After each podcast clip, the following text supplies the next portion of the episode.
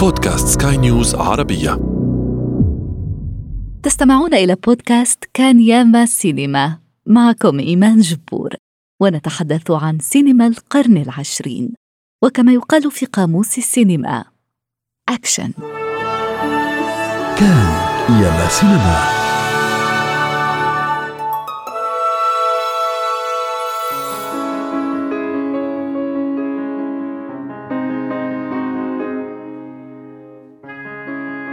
ستقضي معظم الوقت حائرا محاولا استيعاب ما يجري. لكن لا ضير الفيلم يستحق. في الأساس قصة الفيلم بسيطة قصة كلاسيكية عن رجال شرطه ومجرمين لكن يتم تعقيدها بشكل غير معقول أثناء السرد. لا شيء يقدم بطريقة مباشرة وكل شيء مدروس بعناية. السيناريو الذي كتبه كريستوفر ماكواري هو عبارة عن تمرين في عرض خفة اليد. It didn't make sense that I'd be there. I mean, these guys were hardcore hijackers. But there I was. At that point, I wasn't scared. I knew I hadn't done anything they could do me for. The Usual Suspects للمخرج براين سينجر وكم كانت بداية مثيرة لسينجر. تبدأ الأحداث في الليلة التالية لانفجار مروع على متن ناقلة. شهدت عملية سطو فاشلة حريق يترك خلفه كومة من الجثث المتفحمة وناجيين اثنين فقط. أحدهما فيربل كينت يجسده كيفن سبيسي. النجم الواعد ولد في هذا الفيلم وانتهى زمن الأدوار الثانوية حصل سبيسي على أوسكار أفضل ممثل مساعد عام 1996 هي في نظري واحدة من أكثر جوائز الأوسكار استحقاقاً Mr. Sauzet would like you to get to the boat and destroy the cocaine on board. And then you will be free of your obligations to Mr. Sauzet. You give me one good reason why I shouldn't kill you right now. A gift from Mr. Soze. Good day, gentlemen.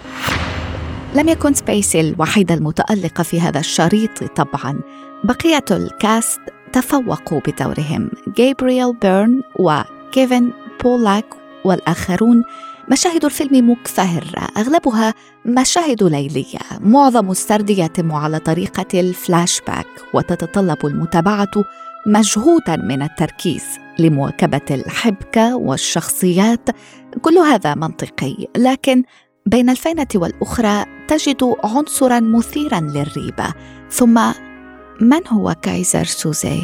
He's supposed to be Turkish. Some say his father was German. Nobody ever believed he was real. But to hear Kobayashi tell it, anybody could have worked for Soze. The greatest trick the devil ever pulled was convincing the world he didn't exist.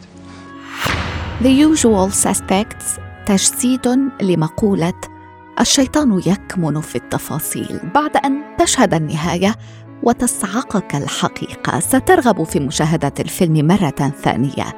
ستفعل غالبا وستربط النقط وتقف في كل مرة على شيء فاتك خلال المشاهدة الأولى. متابعة هذا الفيلم هي بمثابة تجميع قطع بازل معقد للغاية. لا يتمكن المرء من إنهائه تماما ومع ذلك لا أود أن يفهم هذا على أنه تثبيط من قبلي. لمن لم يشاهد هذا الفيلم كل ما ذكرته لم يتضمن أي سبويلرز أنصح فقط بالتركيز على الاستمتاع عند المشاهدة الأولى وبعد ذلك يحين قرار إعادة المشاهدة أو عدم إعادتها.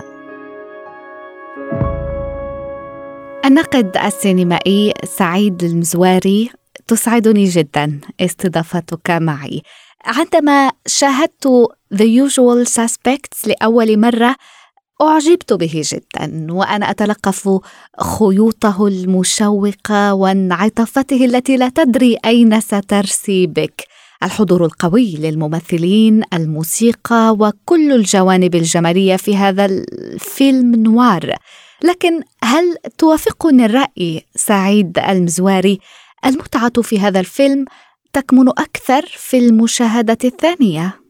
نعم فعلا هذا الفيلم الذي يعتبر هو الفيلم الطويل الثاني للمخرج براين سينجر عن سيناريو لكريستوفر ماكويري. هذا السيناريو الذي كان قد حصل على جائزة الأوسكار لأفضل نص أصلي ويتتبع نوعا ما قصة يعني استجواب المحققين لأحد الناجين من مجزرة وحريق شب في قارب بميناء لوس أنجلوس والمميز فعلا في هذا الفيلم هو السيناريو الذي يتتبع نوعا ما نمط سرد غير خطي أنه يتتبع حبكة ملتوية شيئا ما تعتمد على تقنية فلاش باك الذي آه، هذه التقنية التي تخلط نوعا ما الأوراق وتمزج بين المعالم الزمنية متتبعة كرونولوجيا ليست هي كرونولوجيا الأحداث يعني ليست السببية بين الأحداث التي تشكل القصة. إلى أن تشكل نوع من تصور لدى المشاهد سيتم قلبه يعني راسا على عقب في النهاية التي أتت بشكل مفاجئ وغير متوقع آه، وهذا ما أسال كثير من المداد حول الفيلم آه، باعتبار أن المخرج براين سينجر قد تبنى وجهة نظر شخصية فيربال كينت التي لعبها أو لعب دورها الممثل الكبير كيفن سبيسي. ومن خلال تبني وجهة نظر هذه هناك من يعتبر أنه قام بنوع من التضليل يعني فيما آخرون اعتبروها مناورة عادية يعني لا غنى عنها بالنسبة لأفلام الإثارة والتشويق فيما دافع المخرج برايان سينجر عن هذا باعتبار فيلمه هو نوع من الخليط بين فيلم راشومون لأكورا أكيرا كوروساوا يعني هذا الفيلم الذي يعتبر مرجعا في تنويع وجهات النظر إلى القصة. وفيلم تعويض مزدوج الذي هو تحفة الفيلم السوداوي أو ال noir من إخراج بيلي آه، وايلدر.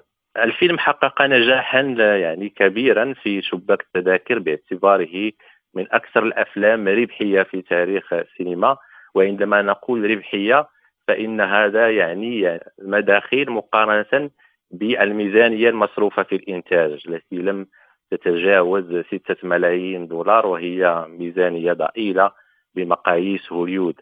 من ناحية أخرى الفيلم وضع كذلك براين سينجر على خارطة المخرجين يعني ذوي المواهب الصاعدة في التسعينات وكثيرون اعتبروا أنه سينضم إلى اللائحة الضيقة لمخرجين ككوانتين تارانتينو ستيفن سودربيرغ الذين كان من المعول عليهم أن يعيدوا إحياء استيتيقا هوليود وجماليات هوليود في بداية التسعينات بعد يعني خفوت نجم الأسماء التي كانت تشكل هوليود الجديدة لكن للأسف اختطفته أيدي أفلام ال blockbuster هذه الإنتاجات الضخمة المقتبسة عن الأفلام أو عن القصص المصورة وبالأخص سلسلتين هما X-Men وسوبرمان التي اشتغل على بعض أفلامها كذلك سيناريست ومنتج بطبيعة الحال هذه الأفلام بدورها فيها الغث والسمين